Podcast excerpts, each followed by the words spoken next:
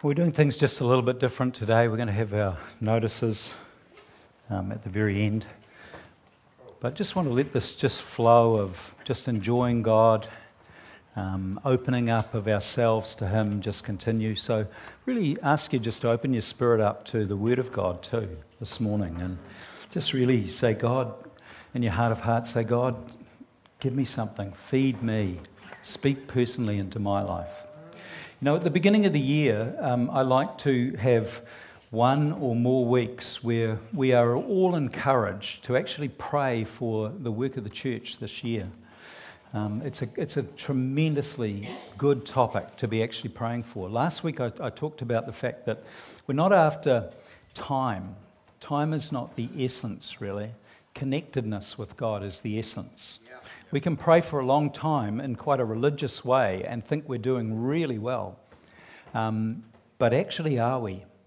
It's, it's have we connected? Have we actually made that heart to heart connection where He's able to speak into our lives and we know that, we know that we're pouring it out before Him, um, the things that we're, we're talking about? Well, this week, um, I'm asking you if you would be willing to run a prayer meeting and that is just to invite a few friends over. It might be Wednesday night, it might be Friday morning um, at 6:30 a.m. for 10 minutes of prayer, or a half an hour of prayer, or whatever suits. But you know, I, I trust you guys. I think God trusts every one of us with more than we realize. And and the the following week. Um, we have got some prayer times scheduled, and we've got people who are willing to open up um, their, themselves, perhaps their home, perhaps here, and give opportunity. But this coming week, who could you invite? Who could you invite? Or who could you have a coffee with at lunch today and make sure you get invited? Yeah. Who could you just sidle up alongside? Because the more that we actually pray, um, the more God wants to do things. He, he looks for he doesn't come to us, this is through the whole Bible. He doesn't come to us and just tell us how our life is to be. He looks for a real connection with each of us. He looks for partnership and, and he wants to work with us. And he gives us an awful lot of authority um, in our lives to be able to proclaim things and do things. So that's what this week is about. Um, I want to just bring up on the screens our our website because I've put together this is the bottom of our, our website page. At the bottom there, it says prayers together. Prayer together. And if you click on that button there, it'll give you some prayer topics that I've written out that I think are, are important. That's certainly not the total picture, but if you are praying into those areas, um, it would be incredibly helpful. So I want to um, share just a few thoughts, and then I want to read some stuff about revival over um, the last 300 years. And I think you'll find it incredibly interesting. But I want to start by preaching, first of all, out of Matthew chapter 6, which is the Lord's Prayer. It says this, starting in verse 5 And when you pray, do not be like the hypocrites. For they love to pray standing in the synagogues and on the street corners and to be seen by others. Um, truly, I tell you, they have received their reward in full. But when you pray, go into your room, close the door, and pray to your Father who is unseen. Then your Father who sees what you are doing in secret will reward you. And when you pray, don't keep babbling on like the pagans, for they think that they will be heard because of many words. Do not be like them, for your Father knows what you need before you ask Him. Wow. This then is how you should pray Our Father in heaven, hallowed be your name. Your kingdom come, your will be done on earth as it is in heaven. Give us today our daily bread, and forgive us our debts or sins as we have forgiven those who have sinned against us, our debtors. And lead us not into temptation, but deliver us from the evil one. And then the power and the glory, etc. It's not actually there in the earliest manuscripts. It's a great phrase, but it's not actually um, original Bible. Now, I want to start preaching not out of this passage, but out of a parallel passage in Luke chapter 11 and verse 1. And, and in Luke 11 and verse 1, we're told the context of why Jesus was telling the disciples this.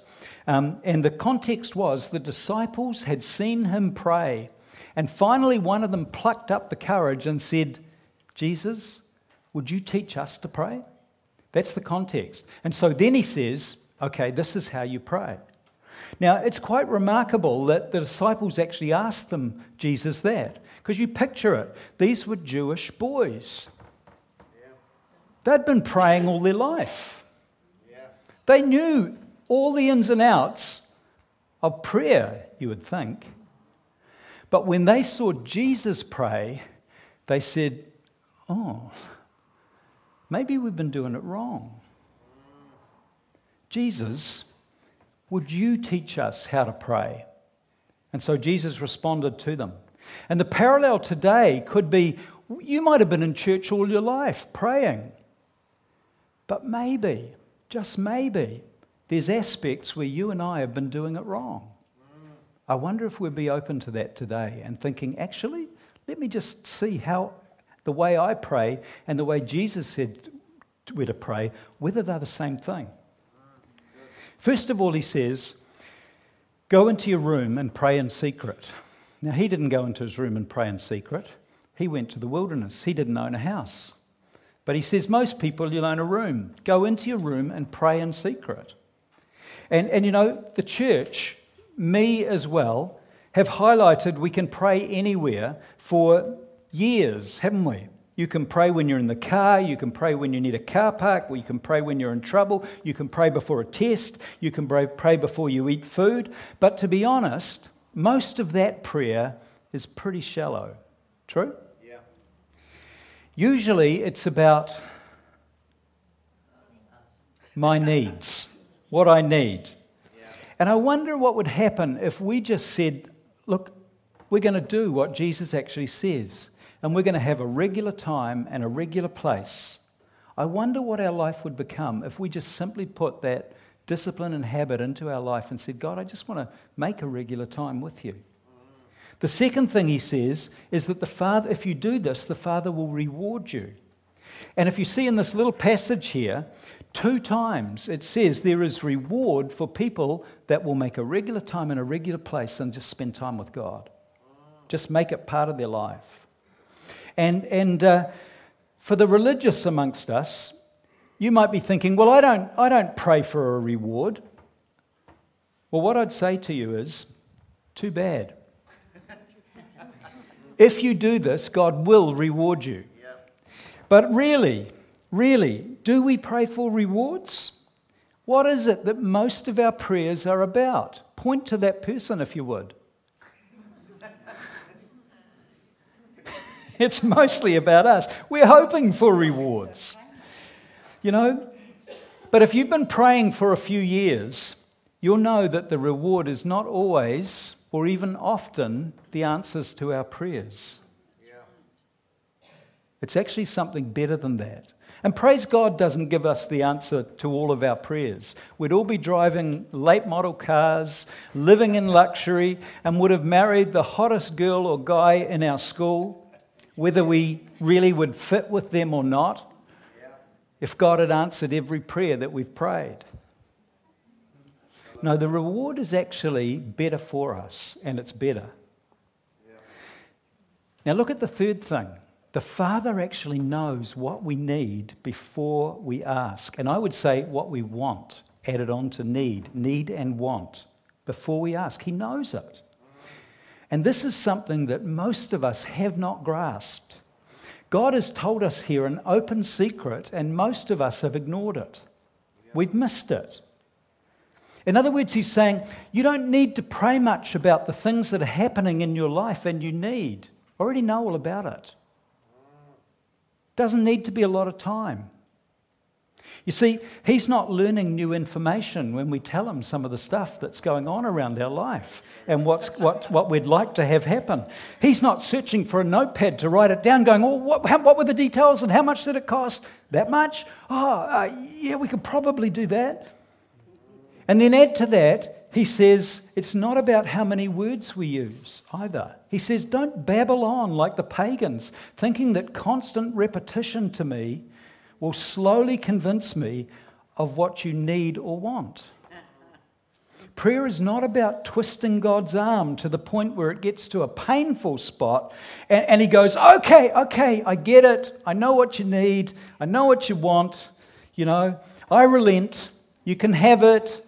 You can marry him. You can marry her. You know, you can do what you wish. I mean, Jesus says, don't pray like that. And friends, prayer doesn't need to be loud or wordy or backed by all sorts of offers of sacrifices. Now, this may just have challenged a lot of what we thought prayer was actually about. See, prayer is not about convincing God to bend to my will or your will. That's so deep, I want to say it again. Prayer is not about convincing God to bend to my will and my wants. You see, you and I, we have a will and we think it's the best thing. And if God would just agree with us, we would have a great life.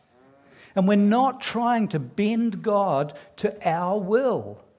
That's where a lot of the babbling and the on and on and on to Him comes from. If anything, when you read this prayer, it's about us being bent to His will, isn't it? That's what prayer's about. You know, if you can manipulate and convince your God that you're right on the matter, how big is your God? Do you want a God that you're able to manipulate and convince? And he goes, Yes, yes, I hadn't thought of it like that. You're right. You need that. I'll give it to you. How big would he be if we could do that to him? You know, our God is the maker of everything. He's eternal. He was doing his job before we got born. He'll be doing his job after we've left the planet. And, and we are tiny. We are small in comparison to our God. And that's part of what prayer is about, is about getting the, oh yeah, I'm small, God. You can, you're amazing. You've got a far greater plan and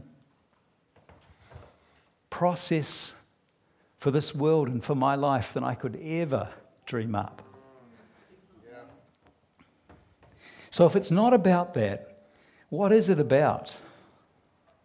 Well, Jesus goes on, he says, This then is how you should pray Our Father in heaven, hallowed be your name. Your kingdom come. Your will be done on earth as it is in heaven. It's not so much about God fitting in with us, it's about us learning to fit in with God. And only time in His presence can bring that change where we begin to bend towards Him. And we need to major at the beginning. You see, it's not so much, a, a, I know there's comfort in praying the Lord's Prayer, and many of us do that on a fairly regular basis. Some people do it daily, and it gives great comfort to them. But I don't think Jesus gave it to us primarily for that purpose. It is a model of the categories that we need to make sure that we're praying through to encompass all the things in life that are necessary. And it starts with the greatness of God. He's the God in heaven. You know, you think about this place. Um, I was watching that movie last night about, what was it called?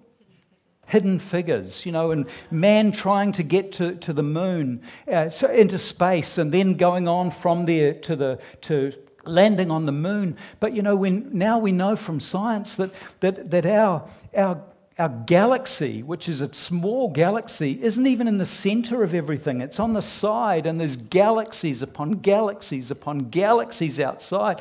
God says, I'm huge. I'm huge. He said, I created all of this. And, and figuratively, he says, the earth, he said, it's like a footstool. Times I want to put my feet up and I just pull the earth over and I put my feet up on it. He says, and then we realize how small we are as one of seven billion, is it, people. You know, and yet the God of the universe, this huge, massive, amazing God says, Come, call me Father. And gives us the right to be able to call him Father. So, one of the topics is just, is just to be able to praise and glorify him. When it says, Hallowed be your name, it means glorious is your name. It, it invites us into, into um, speaking all the, the things that we've done in worship today, where we've, where we've just honored God for who He is. And we've tried to get, because we, without meaning to, we wake up in the morning thinking we're kind of important. Is it just me? it's all of us, isn't it? Eh, but worship actually so goes, I must decrease, he must increase. And it's, it's the, the thinking things and the heart things of who he is. And then Graham led us in that beautiful understanding of how he was so big, he did this for us, you know, and, and suddenly we come into the right perspective again. And we're allowed to call him Father. Father. Father means we respect him.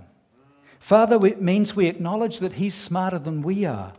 Uh, you know, father means that he's completely trustable. Even though a human father may have let us down many times, Heavenly Father won't. Father means that He always has our best interests at heart. Father means He's someone to obey even when we don't understand, and He carries authority. And when you let your prayer think about these sort of things, you can spend quite a while acknowledging and praising the bigness of God, not immediately going to, God, I've got this test coming up. I'd love it if you just made my mind really, really sharp today. Yeah. And then prayer focuses on our surrender to, to Him because it says, Your will be done, Lord, your kingdom first. And it can take some time to get a right perspective when we get up and we want to, we want to begin to pray um, when, when we've been hurt and when things have been happening and, and we would want we want this to happen and, and it's our will that this would happen. It takes a while sometimes with the circumstances of life where we say god i want your will more than i even want this to be solved. You know you can say it in a second but do we mean it? Has anything changed? It often takes time. So you say how long should i pray? Well what are you working through until you get that perspective that God is huge and we're small, but He's looking after us, pray till you've got it. And you know the thing that happens when we come to that place? We get one of the greatest rewards that we get from prayer. We get a thing called peace. And peace in our lives is worth everything. Peace in our lives is amazing. When you come to a place of peace in your life, even if the circumstances around your life hasn't, haven't changed, everything's changed because it's inside of us and it's something God gives. And then, wonderfully, once we've got the perspectives right about prayer, God switches the emphasis on prayer to actually be about us. And He says, Now pray, give us, give us, give us. Because He knows how human we are. He knows that we actually do have needs. He knows our nature. nature. He knows that the needs and sometimes even the wants are quite legitimate. And meeting these things for us is part of the reward. He wants to reward us. And the first thing he talks about is provision. And he says, Give us this day our daily bread. We're to pray that on a, on a regular, regular, regular basis. And the picture here for the, the, um, a Jewish book, boy or girl or man or woman was they would remember immediately in the desert give us our daily bread. The going out and collecting the manna uh, each, each day, and they just collected enough up for the day. But you know, they were never ever supposed to be in the wilderness for that length of time. It was an 11 day journey that took 40 years. You reckon you and I are slow? And so the journey just continued for them. They were always supposed to get to the, to the promised land. And this picture that Jesus gives is of the immediate, but they would also have thought of, yes, the journey went on until we came to the promised land. And for some of us, you know, we're, we're praying, oh God, please get me out of this financial hole. And if we're honest, we might pray, and God, I know I caused it, but please get me out of it. And He does.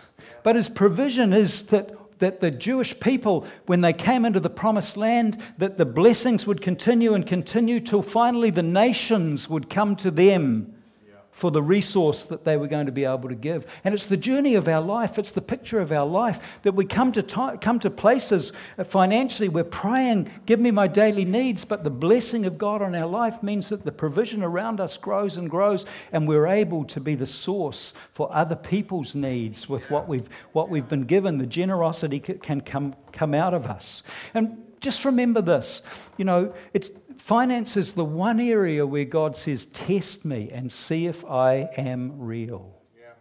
Malachi, test me in this and see if I don't open up the windows of heaven when we, when we put God's principles first. And, and God, God gives us this as a, um, a wonderful wonderful place to be able to actually test that God is alive. He, he knows my name. He's looking after me and you, you through the things that come in the way of provision. And then he says, pray about forgiveness and forgiving other people.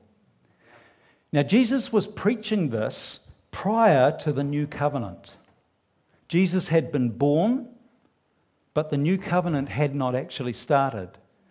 Scholars talk about the time between Jesus' birth and his death, which is the start of the covenant, because it takes blood to start the covenant. His blood was what started the new covenant. Now, we live in the new covenant, but scholars will often refer to this as the time of transition. And, and if you know, if you read those verses further on, it talks about if you don't forgive people, then your father won't forgive you. It's law. But the principle and the illustration of what is being, being taught here is that we are always encouraged. So we are always forgiven. Graham brought that out in, in, in uh, the communion this morning. We live on the side of the new covenant where Jesus paid for everything. Nothing was left of our sin that he did not pay for. Even people who've never been born yet. All were placed on Jesus and punished on Jesus, which is an amazing thing. But you know, the fact that we need daily to be remembering forgiveness is that we need to be to understand that we are totally forgiven and we need to live in the fact that we are totally forgiven and we need to be able to with, with joy come to God and say God I thank you that I am totally forgiven. And you know what? When we do sin going on God doesn't want us arrogantly just say oh, it doesn't matter. No, we need to come day by day before Him and say, God, thank you that you've forgiven me, even this new thing. God, I just confess it and openly bring it before you today. And you know what it does in our lives? It means guilt and shame are gone. They don't hang around our life. Christians are amazingly privileged to be able to live light You know, we live in a country where the suicide rate is one of the highest in the world. It's not the highest, from my understanding, but it's extremely up there. And Christians, amazingly, through praying for provision, praying for, and just acknowledging and receiving, if you like, positionally, we are forgiven for everything. But we need to receive that into our hearts and lives and just acknowledge who we are, what I was preaching on last week. Don't hide stuff. God sees it anyway. Just come open before Him and just, just deal with that stuff with Him. He's already got the provision for us, it's all there for us. No guilt, no shame. And it's just one of the most wonderful blessings that we have in our lives. And then the hardest part of forgiveness is forgiving other people. That didn't seem to really lodge. I didn't hear any, oh, yeah, you're right. Because what happens is, if we do something wrong and we come to God, we are really happy to be forgiven. Can I get an amen? amen? But if someone does something to us, we are really usually very slow to give a you are forgiven. We want justice. We want them to pay. We want them to know what they've done. It's really hard to forgive people. And the problem is, if you look, were born into a family, if you were born with no parents, then you don't have a family. But if you were born into a family, or if you have, have uh, go to work, or if you come to church, or you're part of a club, you will meet with people. And the guaranteed thing with you when you meet with people is that there will be offense or hurt at some time. And God says, every day, remember how greatly I forgave you. And just give it away to other people. The real reality is it can take a while to get up off your knees or to move from that chair where you're praying so that you know you've actually let everybody free. Yeah. It can take a while of prayer before that actually becomes real. And then it goes on and it says, Lead us not into temptation, but deliver us from the evil one. Well, when you think about this, we don't really need God to lead us into temptation. We can find plenty of it by ourselves. And so, this, this little scripture has often kind of baffled people, but it's actually talking about protection. It's saying, saying, God, we need you to deliver us from the evil one. We need protection because there's far too many opportunities for selfishness, self indulgence, and self love in this world. Yeah. And we, we need to pray for God to protect us. So, when we're talking about us, these three aspects of praying for provision, praying for forgiveness, and praying uh, or receiving forgiveness, acknowledging forgiveness, and, and praying for protection covers an awful lot of our life. Yeah. It really does. And Jesus is saying prayer is not supposed to be all about you or about me. It's supposed to be mostly about Him. And we get, when we get the perspective of God's bigness and our smallness and our, our gratitude to Him right, we can go on and we can include our needs but we don't actually have to major on our needs because He told us before He started, the Father knows all about them anyway. so I hope that's really helpful for you in terms of your own prayer. I'm just talking about um, individual prayer as the basis of how you live your life. Last time I was really emphasizing make sure it's actually connected prayer. Make sure that you're not going through the motions, but you're actually being real with yourself and real with God. And then this gives a great pattern that people have used for every generation, and they'll still use it after we're gone, of praying into these areas. But there's another aspect of prayer, which is corporate prayer. And this is, this is prayer that kind of builds upon our own personal relationship um, with God. And I just, that's what we're talking about um, for these next couple of weeks, where you're inviting folks over to your home this week, I hope, and then next week, making yourself available for one or two or more prayer times so that we're actually praying for the church. Because I started by saying that praying for the church is really important. Jesus didn't just die for our personal individual salvations. There are a number of other things that were part and parcel of that, one of which was to birth this body of people called the church that he would display himself in and fit together and cause to become so, so such friends and such um, relational people journeying life together that congregations like this would grow all over the world. And it would just be this amazing body. We can go to any country in the world, including the, the darkest and the, and the most difficult countries on this planet, and we will find the body of Christ. We'll find people who are singing probably similar. You might even recognize the, the tune and, and know what they're, they're singing, but they're singing in a different language. You, we can travel anywhere in the world. We belong to the biggest franchise in the entire world. It's not Walmart. Walmart's not the biggest. It's not anything other than the church. We've got hospitals, schools, local congregations. We've got the lot.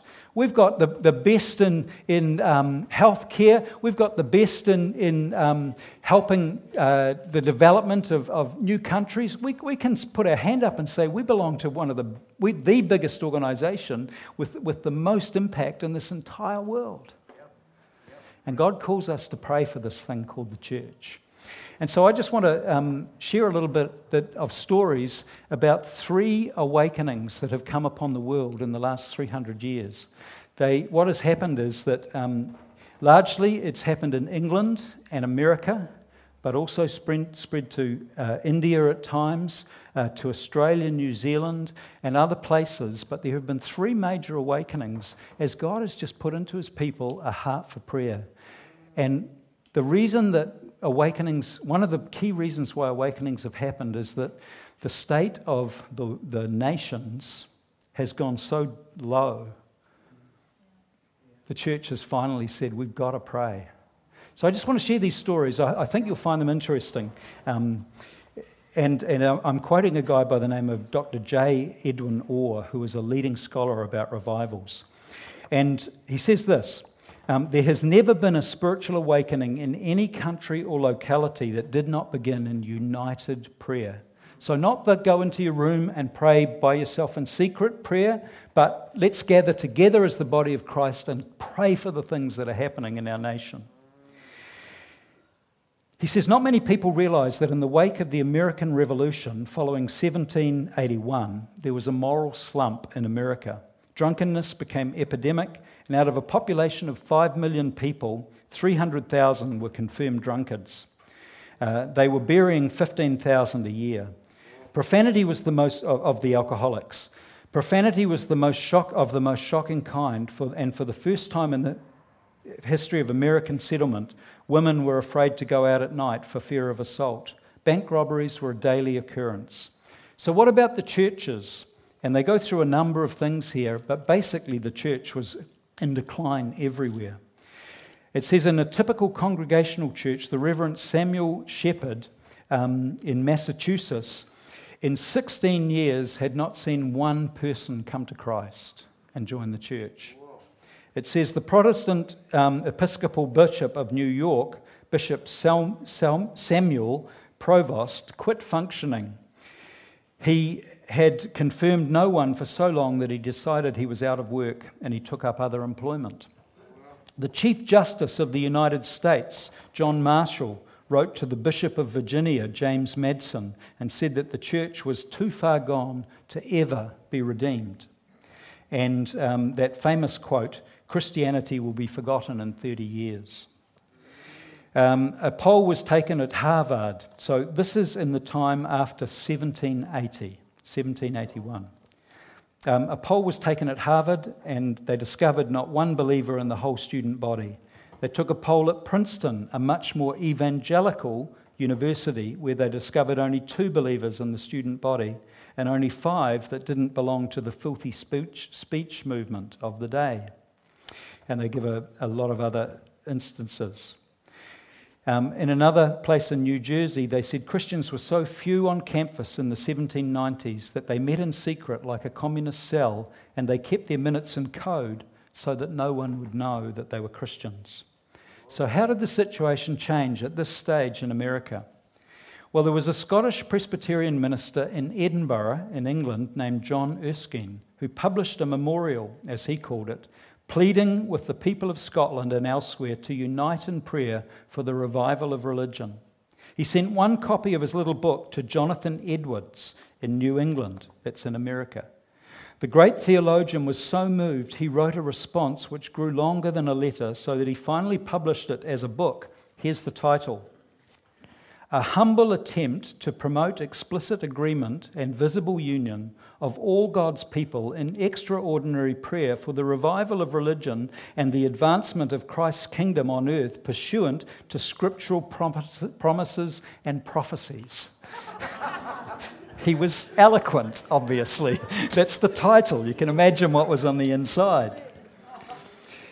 And here's, here's, here's what Orr says. He said, Is this not what is missing from much of our evangelistic efforts? Explicit agreement, visible prayer, and unusual prayer. He's talking about today. So, this movement in 1792, this movement that had started in Britain through William Carey and others, um, they began what was called the British Union of Prayer.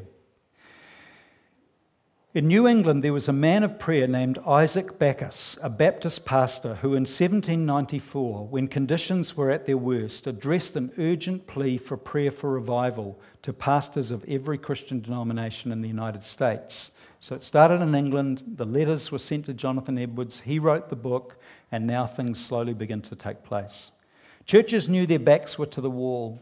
All the churches adapted, adopted the plan until, America, until America, like Britain, was interlaced with a network of prayer meetings, which set aside the first Monday of every month to pray. And it was not long before revival came. When the revival reached the frontier in Kentucky, it, um, it encountered a people really wild and irreligious. Congress had discovered that in Kentucky there had not been more than one court session held in five years. Peter Cartwright, a Methodist evangelist, wrote that when his father had settled in Logan County, it was known as Rogues Harbor. The decent people in Kentucky formed regiments of vigilantes to fight for law and order, and they fought a pitched battle with the outlaws, and they lost. So there was a Scottish Irish Presbyterian minister, there you go, Scots Irish Presbyterian minister named James McGready, whose chief claim to fame was that he was so ugly he attracted attention. And McGready settled in Logan County to pastor three little churches. And he wrote in his diary in the winter of 1799 that for the most part it was all weeping and mourning and in the prayer for the people of God. Lawlessness prevailed everywhere. But McGready was such a man of prayer that not only did he promote a concert of prayer every first Monday of the month, but he got his people to pray for him at sunset on Saturday evening and at sunrise on Sunday morning. And then in the summer of 1800, um, the, the great Kentucky revival came. And 11,000 people came to a communion service. Wow. That's not bad. Does prayer work? Hmm. Better study history. And so, out of the Second Great Awakening, because there was one before this that I'm not talking about, um, came the whole modern missionary movement and its societies. Out of it came abolition of slavery, popular education, in other words, the schools, um, Bible societies, Sunday schools, and many social benefits accompanied the evangelistic drive. But following the Second Great Awakening, conditions again deteriorated. See, it's like judges. When God moves on a people and they know God because they experience Him, unless it passes to their children, it'll wane. And it did it again. Um, in September 8, so we're now talking about another revival. In September 1857, a man of prayer, Jeremiah Lanphier, um, started a businessman's prayer meeting in the upper room of the Dutch church building in Manhattan. In response to his advertisement that he put out across the whole city, only six people out of a population of a million showed up.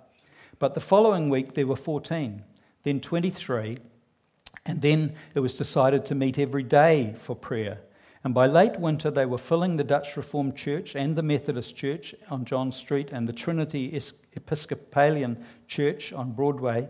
And in February and March of 1885, every church and every public hall in downtown New York was filled with people praying. See, God just poured something out upon, upon the land because people needed it. Yeah. And Horace Greeley, fam- the famous editor of uh, some paper, sent a reporter with a horse and buggy racing around the prayer meetings to see how many men were praying. And in one hour, he, couldn't, he could only get to 12 meetings. Remember, every hall and every church is full of people. And he counted 6,100 men praying in those 12 meetings. And then a landslide of prayer began. Well, got better, which overflowed to the churches in the evening. People began to be converted 10,000 a week in New York City alone.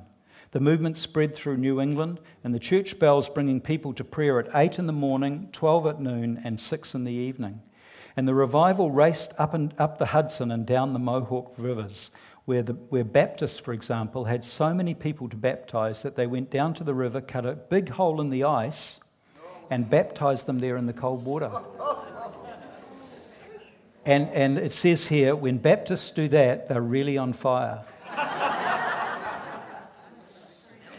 and when the revival reached Chicago, a young shoe salesman went to the superintendent of the Plymouth Congregational Church. Who's, this, who's the young shoe salesman? Who knows their history? D.L. Moody. Moody. Um, and asked if he could teach Sunday school. The superintendent said, I'm sorry, young man, I've got a waiting list of 16 teachers who want to teach Sunday school. We've got too many teachers. Um, so the young man insisted and he said, I want to do something now. And he said, Okay, just go out on the streets and start a class.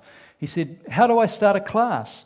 And he said, the guy said to him, Get some boys off the street, but don't bring them here. Take them out into the country, and after a month, you'll have control of them. Then bring them in here.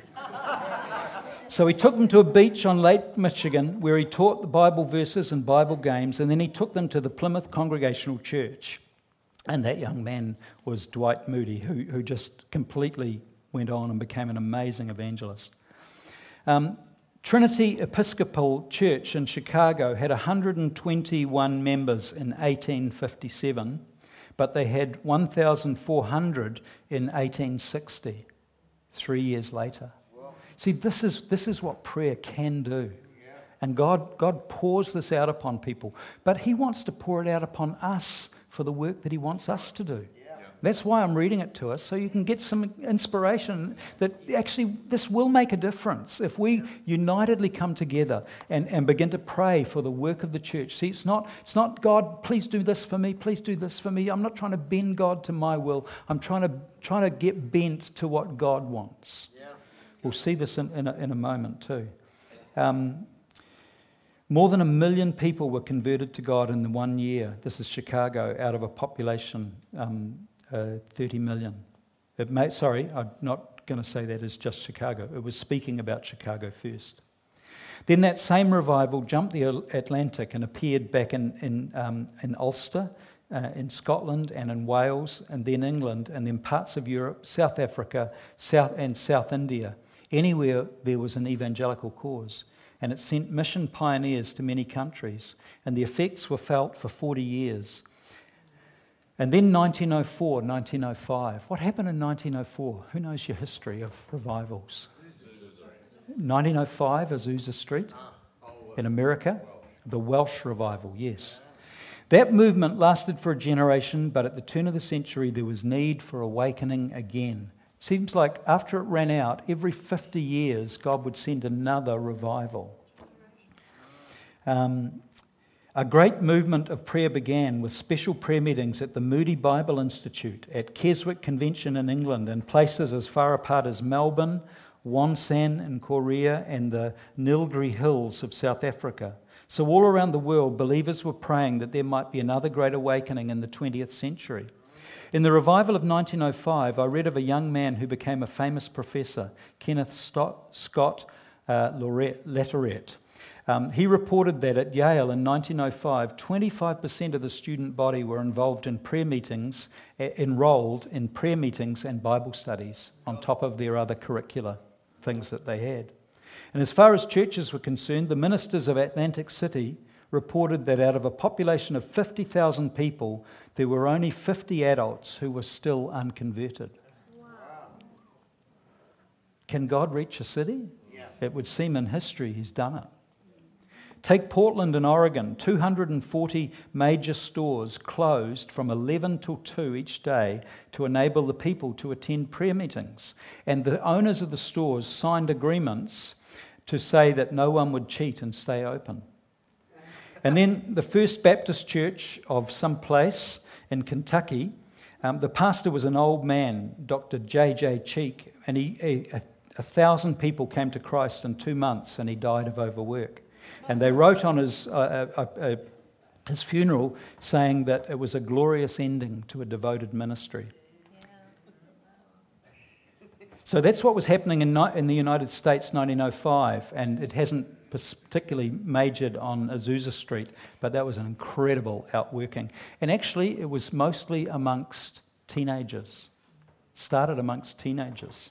God, God often, when He does something fresh and new, takes the kids and takes the kids' uh, youth and, and begins there, and they turn things upside down. Okay, let's think about. Um, most people have heard of the Welsh Revival, which started in 1904. It began as a movement of prayer. Seth Joshua, a Presbyterian evangelist, came to Newcastle College, where a, a former coal miner, miner Evan Roberts, aged 26, was studying for the ministry. The students were so moved when they heard Seth's lecture that they asked if they could attend his next campaign nearby, and so they were allowed to go. Evan Roberts went forward at that campaign where he prayed with great agony, Oh God, bend me. Oh God, bend me. Upon his return, he couldn't concentrate at the Bible college. He went to the principal of the college and he explained, I keep hearing a voice that tells me I must go home, speak to the young people of my home church. And he said to the principal, he said, Is this the voice of the devil or is it the voice of the Spirit? And Principal Phillips answered him really wisely. He said, The devil never gives orders like that. Go home, take the week off. And so he went back home and the revival began the revival began. And it says, suddenly the dull ecclesiastical uh, columns in the Welsh papers changed. It said, great crowds of people are drawn to Loughor. And the main road between Llanelli and Swansea on which the church was situated was packed with people trying to get into the church. Shopkeepers closed early so that they could rush and get a place in, inside the church themselves. So now the news was out. A reporter was sent down and he described vividly what he saw a really strange meeting because when the Holy Spirit comes, lots of stuff happens. He doesn't play by our rules, he plays by his rules. He said the meeting closed at 4:25 a.m. in the morning, and even then the people didn't want to go home. There was, and then it was a very British summary. It said, "I felt that this was not an ordinary meeting." he said the next day, every grocery shop in the industrial valley was emptied of groceries by the people that were staying on and attending the meetings. And on Sunday, every church was, was filled. And the movement went like a tidal wave over Wales. In five months, there were 100,000 people converted through the country. Five years later, someone who acted very foolishly, a Dr. J.V. Morgan, wrote a book to debunk the revival. And his main criticism was that of 100,000 people joining the churches in, in five months of excitement, after five years, only 75,000 had remained in the churches. Hmm. Wow. The social impact of this revival was astounding. For example, judges were presented with white gloves because they had no cases to try. There were no robberies, no burglaries, no rapes, no murders, and no embezzlements, nothing. District councils held emergency meetings to discuss what to do with the police now that the police were unemployed. In one place, the sergeant of police was asked for and said, What do you do with your time? And he replied, Well, before the revival, we had two main jobs to prevent crime and to control crowds, like at the football games. But since the revival started, there's practically no crime, so we just go with the crowds. And the counsellor asked the sergeant and said, What does that mean? And the sergeant replied, Well, you know where the crowds are. They're packing out the churches. But how does that affect the police? And he said, Well, we have 17 police at our station, but we have three quartets. And if any church wants a quartet to sing, they simply call the police. so, as the revival swept Wales, drunkenness was cut in half. There was, though, a wave of bankruptcies, but nearly all of them were taverns. There was even a slowdown in the mines, for so many Welsh coal miners were converted and they stopped using bad language. And the horses that dragged the coal trucks in the mines couldn't understand the new words that were being used to tell them to get going. That revival also affected sexual moral standards. Um, I've discovered through the figures given by the British government experts that in Radnorshire and another shire, um, the legitimate birth rate, uh, illegitimate birth rate had dropped 44% within a year of the beginning of the revival. So the revival swept Germ- uh, uh, Britain, Scandinavia, Germany, North America, Australasia, Africa, Brazil, Mexico, and Chile. It always, always began through a movement of prayer. Yeah. So, what do we mean by extraordinary prayer? Um, uh, J. Orr, Edwin Orr says, he says, we share ordinary prayer in regular worship services or before meals and the like, but when people are found getting up at six in the morning to pray, or having a half night of prayer until midnight, or giving up their lunchtime to pray at noonday prayer meetings. That's extraordinary. And it must be united and it must be concerted. So I leave those amazing thoughts of quite recent history with us. You know, God wants us to pray for His will to be done, for His kingdom to come, for people in our area to come to know Jesus. And we need a good base of a prayer life. Look, our life, our life will, will, will go forward if we will go into our rooms and close the door and spend time with the Lord and use that pattern of God first and us less. Yep. But you know, there's a place for the church coming together and praying. And I want to encourage you why don't you run a prayer meeting this week? Why don't you invite someone? Jesus said, if two yeah.